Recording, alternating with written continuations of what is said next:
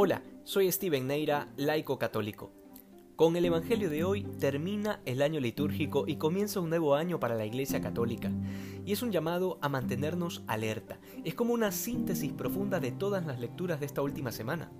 El Señor nos advierte de cuidarnos de que se embote nuestra cabeza, es decir, de que nos volvamos tontos.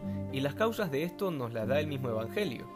Juergas, borracheras y las inquietudes de esta vida. La juerga se refiere a la fiesta en la que siempre hay excesos, y por eso va unida también a las borracheras. Llama la atención esta advertencia porque el Señor no la está dirigiendo a la gente pagana de Roma o a los intelectuales de Grecia, sino a sus discípulos de Jerusalén que estaban comprometidos con el reino de Dios. Y esto nos deja claras dos cosas. La primera, la posibilidad de que habiéndonos encontrado con Jesús, igual podamos seguir entregándonos a los vicios. Y lo segundo, es que no nos es lícito cometer excesos. No es necesario explicar la posibilidad de ser incoherentes aún siendo discípulos de Jesús, porque ese es el pan de cada día dentro de la iglesia, porque somos pecadores. Pero tal vez la segunda cosa no está tan clara. Muchos católicos creen que no hay ningún problema en beber en exceso o andar de fiesta en fiesta. Lamentablemente se sigue repitiendo el que cuando un mal católico se hace protestante, comienza sus discursos de cuando yo era católico era borracho y mujeriego. Pues bien, ya sabemos que católico católico no era. Pero además esto sí debe llevar a cuestionarnos cuánto en verdad aspiramos a vivir y practicar las virtudes cristianas. Como verán, en la iglesia jamás se van a satanizar las fiestas o las alegrías de la vida.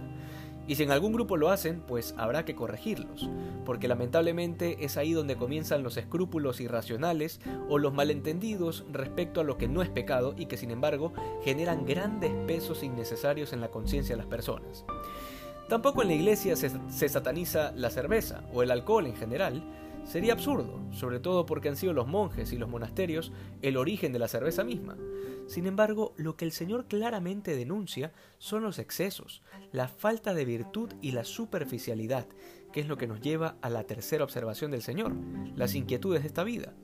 Esto apunta a todos nuestros asuntos temporales, los estudios, el trabajo, los amigos y la vida ordinaria en general.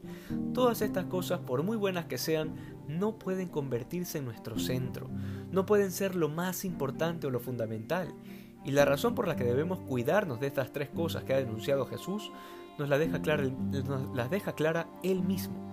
Porque por habernos dejado esclavizar estas cosas, podría caer sobre nosotros aquel día glorioso y terrible en el que venga el Señor sin ningún aviso, y nosotros, por nuestra torpeza y superficialidad, no estaremos preparados.